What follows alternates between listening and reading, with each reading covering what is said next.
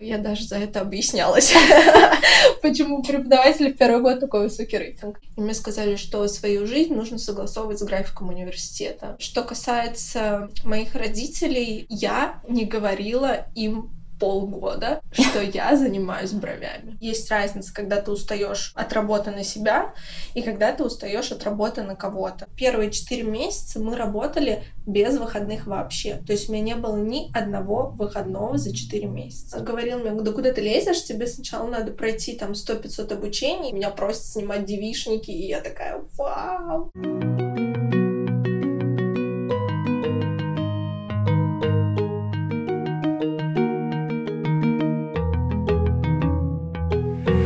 Здравствуйте, друзья! С вами Оля Макурина. Вы слушаете подкаст о людях, которые меняют профессию. А кем тогда? Узнаем вместе.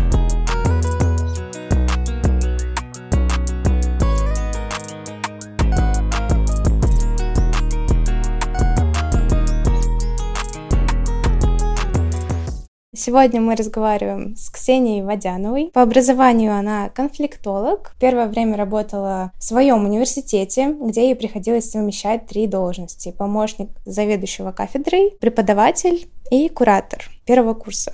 Поработав там, Ксения решила, что хочет кардинально поменять свою жизнь и уйти с найма. Сейчас она работает бровистом, имеет свой коворкинг в центре Петербурга, обучает новых бьюти-мастеров, развивается в фотографии и недавно начала проводить фотосессии. Если я ничего не упустила, ты можешь как-то дополнить, может быть? Да в целом все так. Сейчас я уже не обучаю. Я прекратила эту деятельность, потому что поняла, что с клиентами мне работать гораздо кайфовее, чем тратить энергию на обучение. Ну и, конечно, мне это не очень выгодно.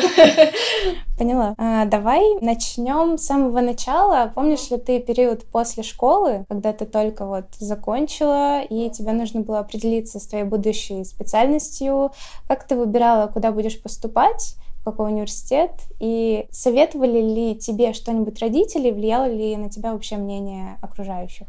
У меня всегда было так, что, ну, у меня достаточно строгий папа, и до обучения в университете, наверное, я всегда делала так, как хочется моим родителям. Школу я закончила на все пятерки с медалью, и, наверное, это была не моя инициатива. И поступила я, собственно, в университет на специальность конфликтология тоже не по своей инициативе. Но на самом деле, наверное, в тот момент я особо-то и не знала, кем хочу стать, когда вырасту, да и сейчас, mm-hmm. наверное, не знаю, как и многие. Вот. Просто так сложились обстоятельства, училась там знакомая девочка, разрекламировали эту специальность как профессия будущего, какого mm-hmm. будущего, правда, нам не сказали, очень далекого. И, соответственно, вот так вот я там и оказалась. А что интересно вообще в себя включает эта специальность? Это конфликтолог. Интересно. Блин, если кто-нибудь послушает из моих знакомых, они, наверное, будут э, просто меня ругать за такие слова, но я в свое время называла это обо всем и ни о чем. То есть конфликтолог — это человек, который является третьим независимым лицом в решении конфликтной ситуации, будь то это в семейных конфликтах, в конфликтах на предприятии, юридической сфере и так далее. В целом, наверное, было бы интересно если бы было много практики. Но было mm-hmm. очень много теории, и поэтому, по сути, на каждом предмете, ну, ладно, не на каждом, на многих повторялось одно и то же. Вот. И, ну, я же человек ответственный, я же не буду уходить после первого курса. Раз mm. начала дело, надо заканчивать до конца. Вот так и получилось, что 6 лет конфликтологии. Господи, 6. Да, я закончила бакалавриат и магистратуру. Но магистратура тоже такая чисто по инерции, наверное, пошла, потому что нам сказали, что, ну и всем говорят, что бакалавриат это считается как неоконченное высшее, вам нужно идти в магистратуру. Нам но я... тоже так сказали. Вот. Но я настолько mm-hmm. уже за 4 года научилась, ну я имею в виду, что мне уже настолько это все надоело, что мне было вообще без разницы куда идти, зачем, просто для галочки пойти на, ну, хоть куда-нибудь. Мгм. И, ну, просто так получилось, что вот я поступила бесплатно в магистратуру на конфликтологию, ну, соответственно, стала там учиться. И, кстати, в магистратуре мне нравилось учиться больше, чем на бакалавриате, потому что все-таки уже приходят туда более осознанные люди, взрослые, и интересы другие, разговоры другие, и к вам по-другому уже относятся преподавателя. Ну, это хороший опыт.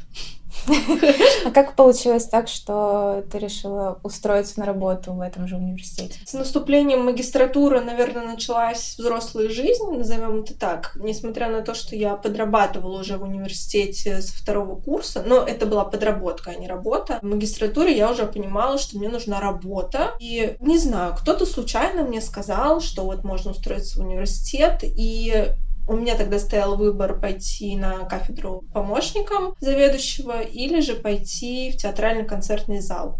Пообщавшись с одним руководителем, со вторым руководителем, я выбрала первое. Вот так вот и получилось, и затянуло на целых два с половиной года. А помощник на кафедру журналистики же получается? Мгм. Что в себя включала эта работа, интересно? Она включала в себя все. Ну, то есть э, я работала со студентами, с преподавателями, с бумажками, с заведующим, с различными подразделениями. Помощник на кафедре, это, я не знаю даже, как объяснить, но это человек, который должен знать все, должен знать всех, должен знать ответ на любой вопрос, если к нему обратится студент, к нему обратится преподаватель, к нему обратится любое структурное подразделение. Конечно, не все помощники так работали, и не у всех была такая большая зона ответственности, но поскольку я, как я уже говорила, а может и не говорила, я гиперответственный человек, Мгм. и мне важно, чтобы все было под контролем, все было четко. У меня было очень много дел, я реально сильно уставала, и даже некоторые подразделения смеялись там, ха-ха-ха, ну ты же там заведующий. Конечно, я не перетягивала ни в коем случае на себя одеяло, но просто действительно вопросов было очень много, которые нужно было решать. Как вообще ты себя ощущала, когда там работала? Столько ответственности. Наверное, первые полгода нормально, а потом уже становится тяжело, особенно когда ты совмещаешь три должности, особенно когда ты работаешь в выходные, особенно когда тебе еще материально никак это не воздается, и становится, конечно, тяжеловато. Где-то через год я уже прям поняла, что я вообще сильно устала, но наверное, как и у многих, тяжело куда-то уйти, тяжело уйти из какой-то такой мнимой зоны комфорта. Тебе вроде бы платят зарплату, ты вроде бы уже всех знаешь, тебе Мгм. тяжело сменить сферу. И вот так вот я, наверное, проработала еще полтора года. Хотя, несмотря на то, что было тяжело совмещать три должности, но вот когда у меня появилась группа, когда появились вы, у меня как-то, не знаю, вторая жизнь, что ли. Ну, реально, появилось желание что-то делать еще, такой глоток свежего воздуха. А немножко вот еще про обязанности другие, как куратор и как преподаватель. Ну, преподаватель, понятно, Мгм. я готовилась к занятиям, Мгм. вела пары, принимала зачет. Ну, готовиться к парам, что ты готовишь тему, делаешь презентацию, подготавливаешь какие-то игры, потому что, поскольку я сама вот-вот там только недавно закончила университет, для меня было важно, чтобы пары были не просто в формате пришли, прочитали доклады, ушли, а мне было важно, чтобы было интересно, ну, как-то вот через игровую форму, короче, чтобы было понятно, что мы вообще здесь делаем и зачем. И благодаря этому, кстати, у меня достаточно высокий рейтинг был в университете, вот там уже проходит преподаватель глазами студента, Мгм. у меня был 95 баллов. Это считается прям супер мощно. Э, Я даже за это объяснялась, почему у преподавателя в первый год такой высокий рейтинг. Что касается кураторства, ты, наверное, такая мама, мама для студентов, мама для их родителей, человек, который помогает адаптироваться студентам в этом мире, который ну, в мире университета берет за них ответственность, потому что что бы ни происходило с вами в рамках университета и за пределами, я за это отвечала. То есть даже то, что кто-то хулиганил где-то за пределами, мне за это тоже попадало.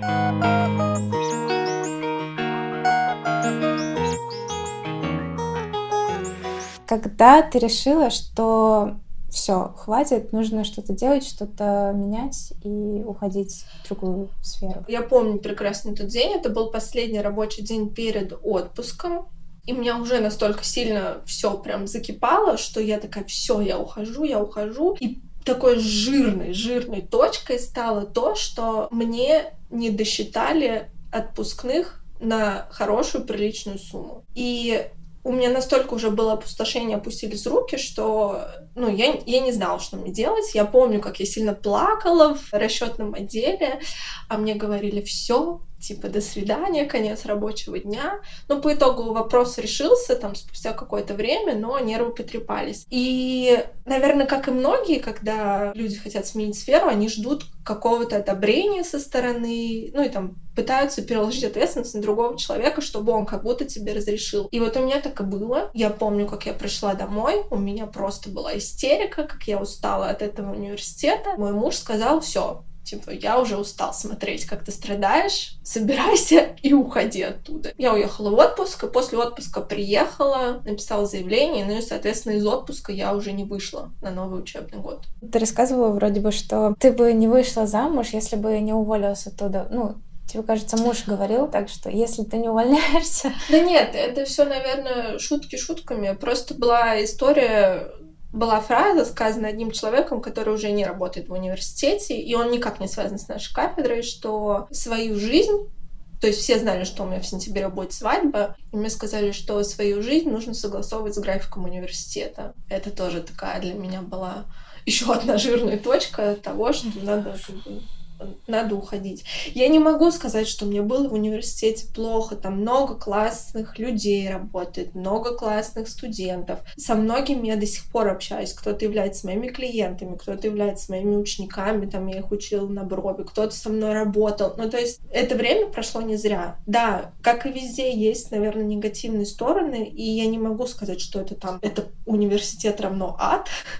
это не так. Было тяжело, но было классно. Это хороший опыт был. Угу. Но больше я туда не хочу. Понимаю.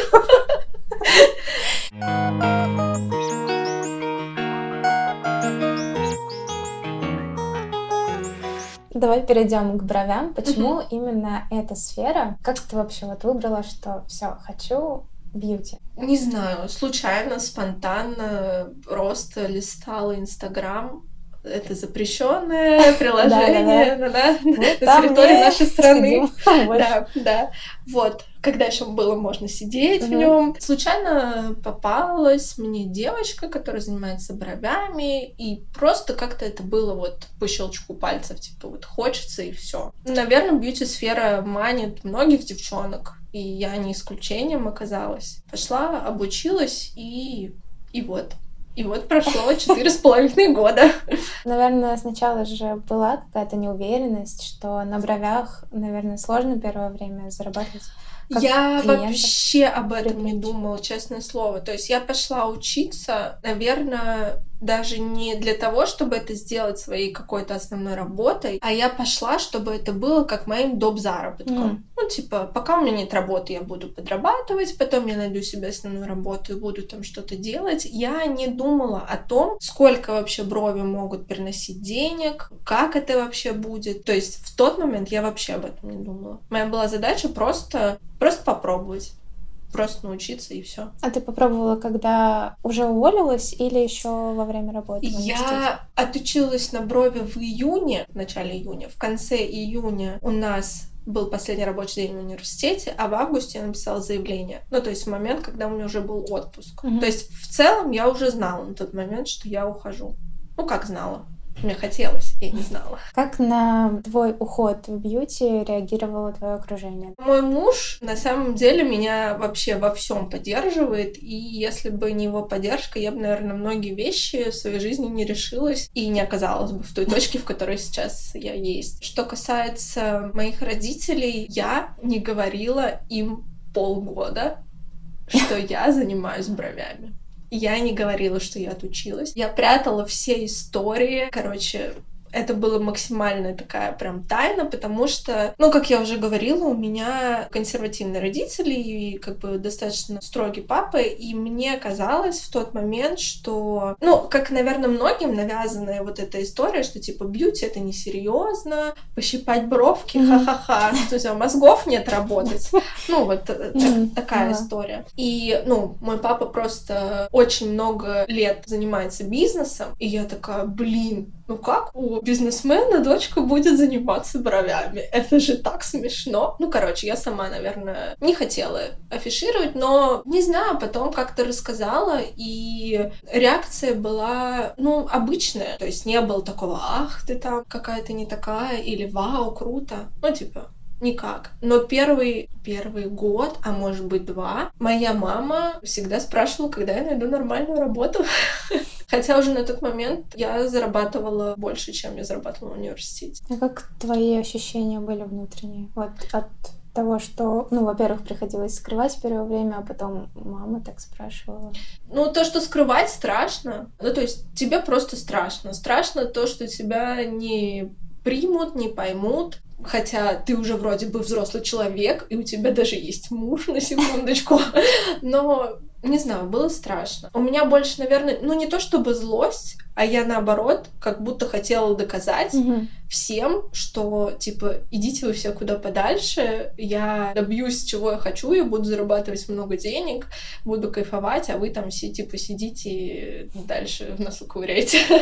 вот. Ну, я грубо говорю, но, наверное, вот какие-то люди, которые не верили во все это или где-то смеялись и так далее, наоборот, еще больше стимулировали во мне мою работоспособность. Mm-hmm. И я такая, я вам всем устрою. То есть, наоборот, это как-то перевернулось и превратилось в мотивацию, наоборот, да. доказать всем. Я, может быть, грубо говорю, я не то, что хотела, вот, типа, посмотрите, mm-hmm. просто так получилось. То, что вы в меня не верите, ну, окей. Я в себя тоже не верю, но верит мой муж.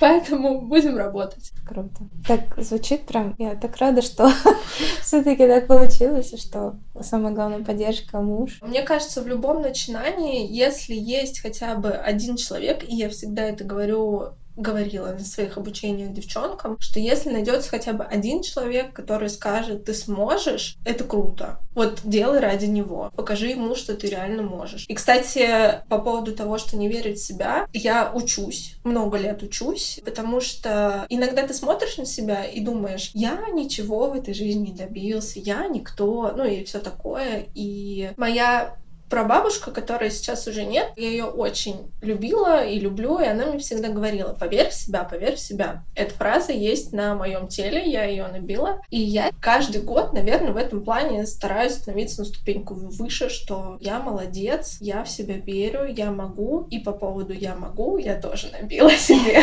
эту фразу на руке, и всегда, когда мне сейчас тяжело, когда хочется там пустить руки в каких-то моментах, я читаю прям вот так вот перед глазами, глазами, что да, я могу. Я такая, да, я могу. Я уже столько всего сделала, я такая молодец. Поэтому Круто. верить в себя сложно, но обязательно надо этому научиться.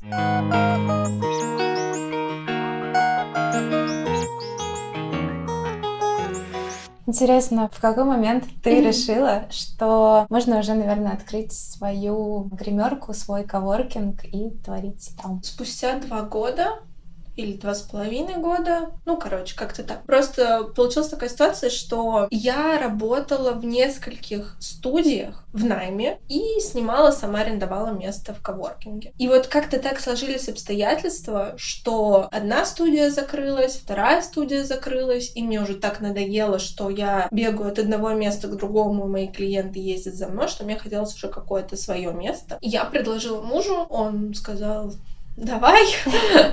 И мы начали этим заниматься. В каком году, я уже не помню. Ну, получается, наверное, в 21-м, 20-м. Mm, наверное, где-то так. Mm. А можешь поподробнее рассказать? Может быть, кто-то нас слушает и мечтает открыть свой бьюти-коворкинг? О каких-то подводных камнях, не знаю, плюсах, минусах, как это было? Работа с людьми это сложно. Реально сложно, когда ты оказываешь кому-то услуги, когда через тебя проходит большое количество людей, то есть если ты морально не готов вывозить разных людей, сложных по характеру в том числе, лучше не заниматься этим. Это первое. Второе, тут опять же, наверное, зависит от отношения человека вообще ко всему. То есть я очень бережливая, я гиперответственная, и для меня каждая минимальная порча имущества для меня была как просто ножом по сердцу, потому что мне было реально жалко того, что вот ты вложил сюда свои силы, там деньги, энергию, ну а люди вот так вот к этому всему относятся, потому что это не их, поэтому можно можно забить, портить, там, говорить гадости и прочее. Сложно в момент открытия, потому что мы столкнулись с тем, что все, вот все, с кем мы взаимодействовали, все срывали сроки. У всех были какие-то косяки, и я понимала, что всем абсолютно плевать на свою репутацию. То есть ни одна компания, с которой мы работали, даже крупные, там известные, никто не хочет решать твои проблемы, никто не хочет идти к тебе навстречу, потому что, условно, на 100 довольных клиентов есть там 10 недовольных. Ну и типа хрен с ними. В момент открытия было тяжело, столкнулись с огромным количеством трудностей. Это связано с бизнес-центром или Нет, это компании? связано с поставщиками, а, которые угу. привозили мебель, э, ну мебель, да, в основном, в основном это все, да. Было сложно, потому что тебе все срывали сроки, тебе надо было просто в стрессовых условиях, а с учетом того, что на тот момент я еще параллельно работала с клиентами, вела обучение и приходила еще сюда в свободное время, делала ремонт, то есть мой муж делал ремонт, я приходила, и то есть мы здесь жили условно там с 8 утра до 11 вечера каждый день. И поэтому тебе надо было вот в таком состоянии быстро соображать, как решить ту или иную ситуацию. В момент открытия то же самое, много с чем ты сталкиваешься, и тебе тоже надо было как бы быстро на все это реагировать. Плюс, опять же, моя гиперответственность меня в этом подводила, потому что первые 4 месяца мы работали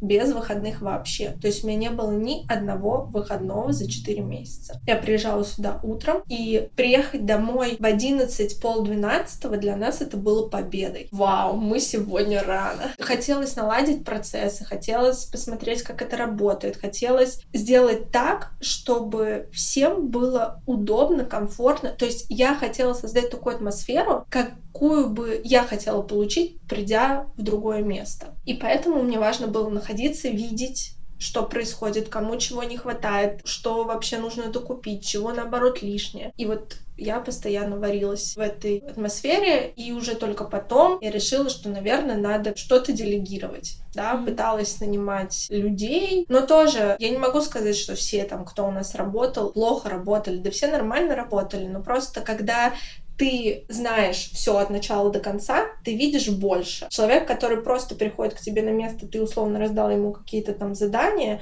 он может что-то где-то не увидеть, он может что-то где-то не услышать, не понять, как решить ту или иную ситуацию с человеком, там пойти к нему навстречу. Ну, в общем, было сложно, и когда меня спрашивают, почему я закрыла, это место. Не потому, что это не приносило мне денег. Мне приносило это денег, но мне просто некогда было пользоваться этими деньгами, потому что я жила на работе. И в тот момент я поняла, что я тупо устала. Я mm. так больше не хочу. Я хочу вернуться в то состояние, когда у тебя есть выходные, когда ты просто получаешь удовольствие от своей работы, а не идешь туда как на каторгу, потому что тебе там надо быть. Mm-hmm. Это тоже был классный опыт. Всем большой совет, кто, если вдруг хочет открыть коворкинг, сразу отдавайте кому-нибудь в управление и просто получайте результат. Это будет стоить больших денег, но нервы дороже. Еще два момента хотела тоже пояснить. Получается, сначала вы с мужем вместе открыли бьюти-коворкинг побольше, чем где да, мы сейчас. квадратных метров. Да, и там были столы, и туда приходили разные мастера. То место вы закрыли, но все-таки осталась маленькая да, как бы, гримерочка да, здесь. Да, оставила я это место, потому что я смогла перевести работу, можно сказать, на 70% удаленный формат. Не требуется ежедневное мое присутствие, не требуется личное общение с людьми, разными, а они все разные. Конечно, здесь тоже есть и порча имущества, и там те же моменты, с которыми мы сталкивались раньше, но поскольку поток людей гораздо меньше, чем был там, мне легче. То есть mm-hmm. все уже настолько отлажено, что проблем практически не возникает. Вот насчет денег тоже. Что потребовалось для того, чтобы открыться в таком месте? У нас изначально были, конечно же, накопления. Наверное, в этом плане мы так очень сильно похожи с моим мужем. Я не из тех людей, кто живет от зарплаты до зарплаты. У меня всегда есть деньги. Всегда. Если вдруг что-то случилось, или там, ну, неважно, и мне кажется, так хорошо. Без всяких там кредитов, долгов и прочие истории. И деньги у нас были, соответственно, на них мы открывались. И то, что мы находились здесь и не платили дополнительно никому первое время, это тоже, конечно, нам сильно помогало. Аренда купилась в самый же первый месяц, несмотря на то, что в центре она достаточно большая, но мы легко справлялись. И деньги-то, в принципе, говорю, были всегда, просто их некогда было тратить на доставки еды. Они только уходили, потому что некогда было готовить.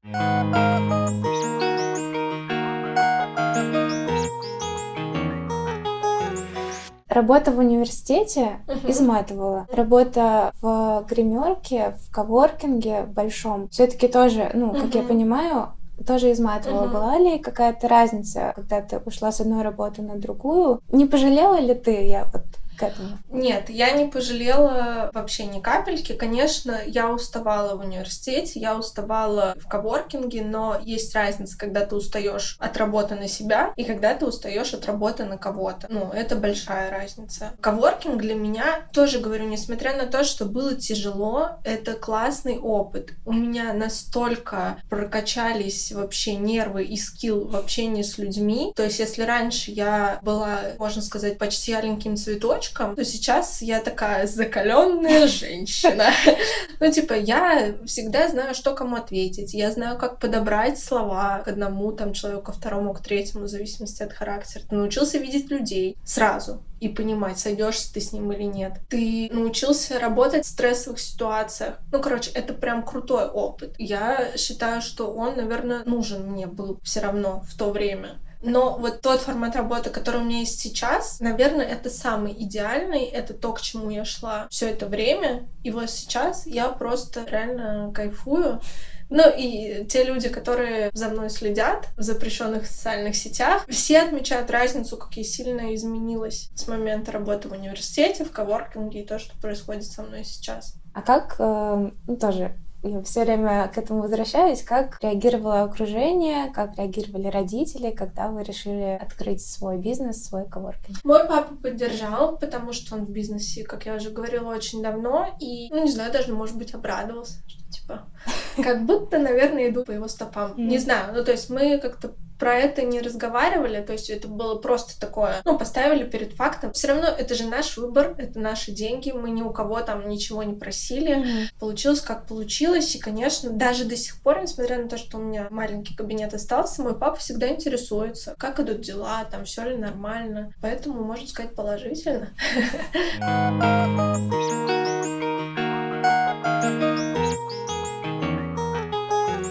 новое хобби — фотография. Как, почему, почему именно фотография и как вообще ты к этому пришла? Вообще, все таки фотография, визуальная составляющая, она все равно крутилась вокруг меня с самого начала работы в бьюти, потому что люди видят картинку изначально и понимают, хотят они там к тебе прийти, хотят они у тебя купить или нет. И тема визуала, тема света, фоток, видео, она мне всегда была интересна, но, наверное, вот синдром самозванца говорил мне, да куда ты лезешь, тебе сначала надо пройти 100-500 обучений, прежде чем ты вообще пойдешь в эту сферу. И, естественно, так и было. Я прошла не одно обучение по мобильной фотографии, по визуалу. И вот мое крайнее обучение было летом. И иногда в твоей жизни встречаются такие люди, которые являются для тебя каким-то таким толчком, вдохновением. И ты такой, блин, а я могу реально, а почему бы не попробовать? Ну, и так mm-hmm. и было. То есть я настолько вдохновилась вдохновилась вот этим вот обучением, и я думаю, попробую.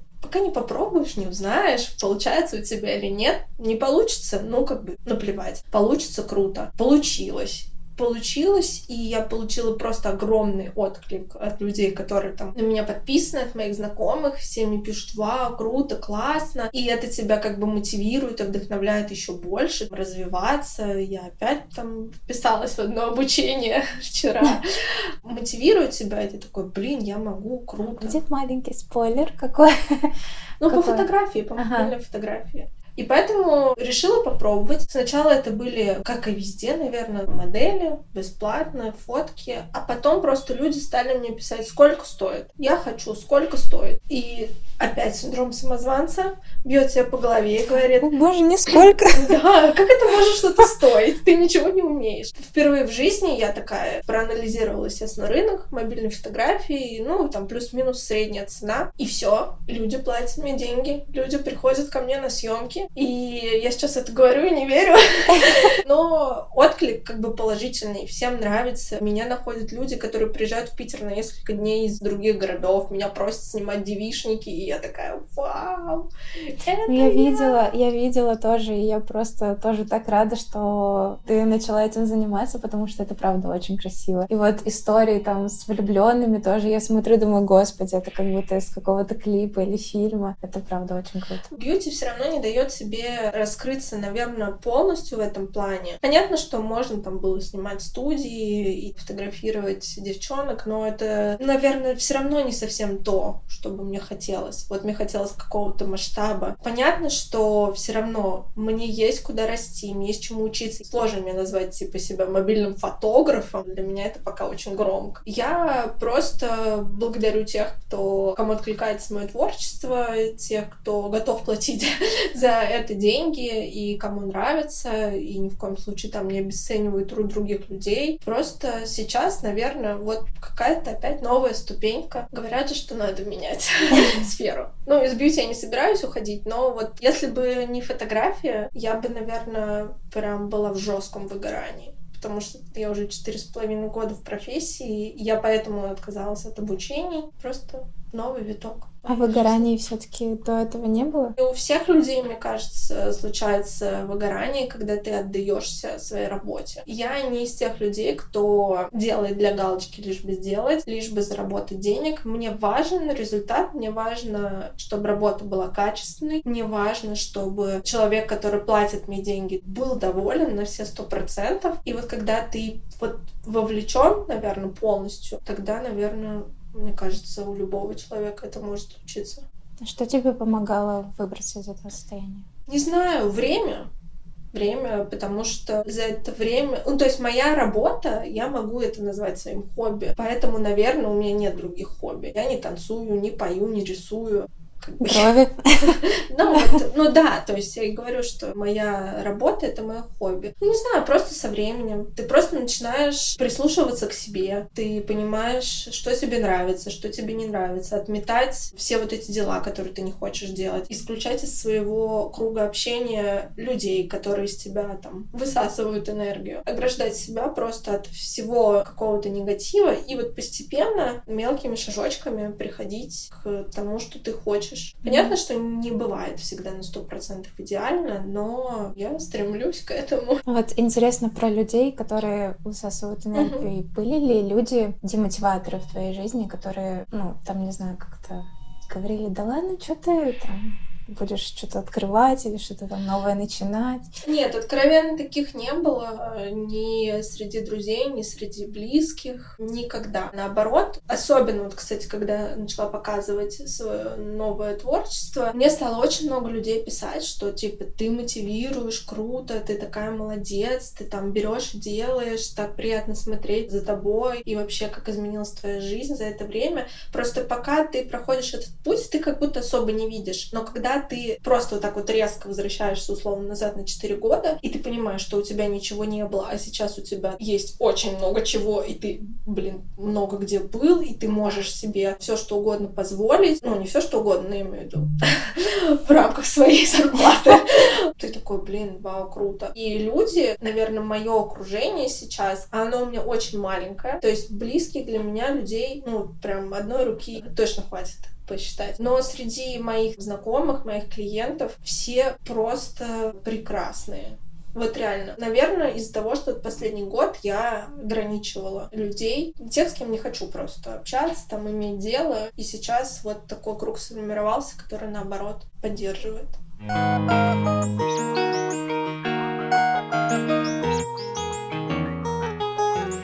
Ты считаешь, что сейчас уже достигла своей цели или еще будешь куда-то стремиться, например, еще менять профессии? Я скажу честно, что, например, лет через пять я себя точно не вижу человеком, который делает брови. Однозначно нет. Лет через пять Буду ли я связана с фотографией? Возможно. Поэтому, наверное, нет предела совершенству, есть куда расти. Но, по крайней мере, в финансовом плане, конечно, я отмечаю рост большой за эти четыре года. Ну и хочется всегда больше. Поэтому, ну, короче, мой мозг на самом деле работает 24 на 7. И я, кстати, разговаривала об этом с папой, потому что мой папа всегда думает. То есть он там ест, думает, ложится спать, он думает, он всегда думает, что где там улучшить, что там кому чего сказать. Ну, то есть относительно своего бизнеса. У меня та же история. Я постоянно пытаюсь что-то где-то продумать, что-то где-то сделать. То есть хочется больше, да. Я уверена, что получится. Главное успевать записывать. Да, ну и главное делать, не бояться. Да, это тоже такая история, потому что мне много людей пишут, вот, я бы хотела изменить жизнь, но я там боюсь. В свое время я очень много общалась, я отвечала на такие сообщения. Сейчас это, может быть, как-то прозвучит высокомерно, но я просто немножко устала, потому что сообщения тоже такие, как бы из тебя высасывают э, энергию. Я устала кому-то доказывать, что жизнь может измениться, если ты хочешь и ты делаешь, несмотря на страх. Я и так хороший пример того, что жизнь может поменяться. И не надо ждать ни моего одобрения, ни чужого. Если вы хотите что-то поменять, страшно, ну ладно, но надо делать. Через страх, через потные ладошки. По-другому не будет роста. Согласна. У тебя есть какой-нибудь совет себе в прошлое? Да, наверное, важный совет не переживать о том, чего еще не произошло. Я знаю, что это проблема многих, то, что ты думаешь наперед, а вот как будет, а вот так вот. Да. И мозг как будто уже верит в то, да. что это произошло. Да, переживай по факту, ну, если есть о чем переживать. Дала бы себе совет о том, что всех денег не заработаешь. Ну и, конечно, если ты чувствуешь, что человек токсичен и тебе некомфортно, забей на то, что типа он там подумает или кто-то там про тебя подумает, что ты перестал с ним общаться, прекращай это сразу. Это очень крутые советы, я бы тоже очень хотела ими воспользоваться. Потому что я тоже такой человечек, который, господи, что обо мне подумает весь этот мир, какая-нибудь там вот. женщина в автобусе вот. или еще что-то. Вот, это тоже, кстати, один из классных советов. Просто забей. Вот реально. Все думают только о себе. Все люди, они очень эгоистичны. И даже если появляется какой-то другой человек, он думает о тебе там, ну сколько, секунд пять, а потом он просто забивает и идет дальше думать там про себя. Поэтому это тоже, кстати, мне помогло, я тоже этому училась. А что про меня подумают другие? Да плевать. Вообще плевать. Делай то, что ты хочешь. Хочешь лежать в луже на Невском проспекте? Лежи. Ну, до такого я, конечно же, ну, расти, расти. Нет, я, я тоже, конечно, не лягу в лужу, но я имею в виду в плане каких-то вещей. Просто забей. Буду стараться. И всегда, кстати, вот это тоже мне помогает, и я научила этому своего мужа. Попробуй поставить себя на место другого человека вот что он бы испытывал там, условно, что бы он подумал, если бы он увидел тебя, идущего с красным шариком, не знаю, с розовым цветочком, с розовой сумочкой. Или то, что ты идешь в наушниках и подпрыгиваешь под песню. Вот ты бы увидела такого человека, что бы ты подумала? Ну, типа... Просто есть еще разные люди. Я, например, вообще стараюсь как-то не оценивать никого, там, господи, что хочешь, то и делать. Я могу там посмотреть, такая, ну, странно. Ну ладно, и все, я забыла. Вот, и все. Просто есть люди, я просто знаю таких людей, которые запишут кружочек, кому-то отправят. Что ну там... что? Это уйдет, это уйдет, этот кружочек спустя там 10 сообщений уйдет вверх. Ты думаешь, к этому кружочку кто-то вернется пересматривать? Всем плевать. Думаю, это нет. та же самая история, что снимают салюты. И потом не пересматривают ну, даже. Да. Согласна. Есть ли у тебя совет себе в будущее? В будущее? Это интересный вопрос и сложно. Но, наверное, заботься о себе гораздо больше, чем ты когда-либо заботилась. Береги свое здоровье, побольше проводи время с близкими, и все. Я надеюсь, что когда-нибудь ты вернешься к этому подкасту, переслушаешь его и будешь гордиться собой еще больше, потому что выполнишь этот совет. Надеюсь. Есть ли у тебя какой-нибудь совет для людей, которые слушают нас сейчас и, возможно, узнают себя в твоей истории? Что бы ты посоветовала? Не бояться и пробовать. Как мы уже посмеялись вначале, никогда ничего не бойся. Да. Живите здесь Кайфуй. сейчас, кайфуйте, жизнь одна. Реально, жизнь одна, и другой возможности попробовать что-то у вас не будет. Тем более, пока вы молоды. Вот пока у вас есть силы, пока у вас есть желание, вдохновение, не бойтесь, пробуйте. Но если не получилось, ничего страшного. Это опыт. Вы хотя бы узнали, что у вас не получилось. А так можно, не знаю, потом в 70 лет сидеть и грустить. Блин, я так Да, хотела. там, жалеть и не знать, блин, Да. получилось бы тогда Да. или не а, получилось. а вдруг эта сфера, там, условно, новая сфера станет для тебя просто таким толчком, таким ростом и в моральном, и материальном плане, а ты упустил эту возможность. Да, я надеюсь, что мы замотивировали всех, кто нас слушает. Еще у меня было предложение, я еще Да. до этого Да. упоминала, что мы можем позвонить кому-нибудь Давай, из легко. окружения. Кому мы вообще Мы можем будем звонить мужу. Я выбираю звонок мужу. Не хочет с. Алло, Приветики. С тобой тут поговорить хотят. приветики, слушаю. Привет, это Оля. Мы записываем с Ксюшей подкаст. Да, И, привет. и у меня вопрос. Как ты отреагировал, что ты вообще подумал, когда узнал, что Ксюша хочет уволиться из университета и уйти в бьюти, начать зарабатывать на бровях? Ну, у меня не было никогда никаких предрассудков по поводу того, что люди всю жизнь должны работать на одной работе, поэтому, когда она сказала, я особо как-то и не удивился, потому что у нее работа там была напряженная и так далее. Ну и, в принципе, я в этом ничего страшного не увидел, поддержал ее. Ну и как показывает время, спустя столько лет все оказалось не зря. Да, супер. Ксюша рассказывала, что ты самый главный ее мотиватор и самая главная поддержка, так что да, я очень рада, что, что у вас все так хорошо. Спасибо у нас, большое. э, у нас все взаимно. Она точно такой же мотиватор для меня. Очень круто. Спасибо большое за такой комментарий, за ответ на вопрос. Да не за что. Пока. Да. Так, ну, мы все обсудили. Спасибо большое тебе Тебе за... спасибо, мне было интересно рассказать. Да. Я желаю тебе успехов, дальнейшего роста и вообще благодарю тебя за то, что ты делишься своей историей, своим примером. Я, ну, как, наверное, все поняли, училась у Ксюши, она была моим куратором. Ты была, получается, одним из первых людей, с кем я познакомилась в Петербурге, и была и остаешься для меня таким вот человеком, за которым я наблюдаю и вдохновляюсь. Вот, я надеюсь, что и дальше у тебя все будет только лучше, и ты будешь дальше расти, и только получать радость от своих профессий. Спасибо большое. Это же было приятно поучаствовать. Я часто не верю, что я для кого-то могу быть там мотиватором и вдохновителем, но когда мне пишут много людей в последнее время об этом, я понимаю, что, наверное, это так. И, блин, кайфуйте, жизнь одна, не бойтесь ничего. Последний вопрос, Давай. я чуть не забыла. Почему ты согласилась поучаствовать в этом подкасте? Я люблю пробовать что-то новое. Вот, ну, правда, для меня это такой новый опыт, мне было интересно, и я бы, конечно, очень хотела, чтобы он поскорее вышел и показать всем.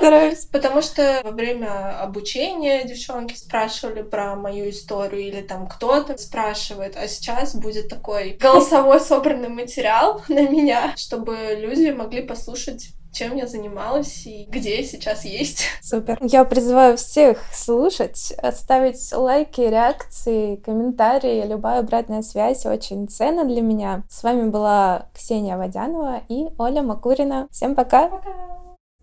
Спасибо, что дослушали подкаст до конца. Помните, поменять профессию, а вместе с ней свою жизнь можно всегда. И когда вас спросят, а кем тогда? Отвечайте уверенно. Я знаю точно, что у вас все получится. Контакты для связи и другую подробную информацию можно найти в описании подкаста и под этим выпуском. До встречи в следующем эпизоде.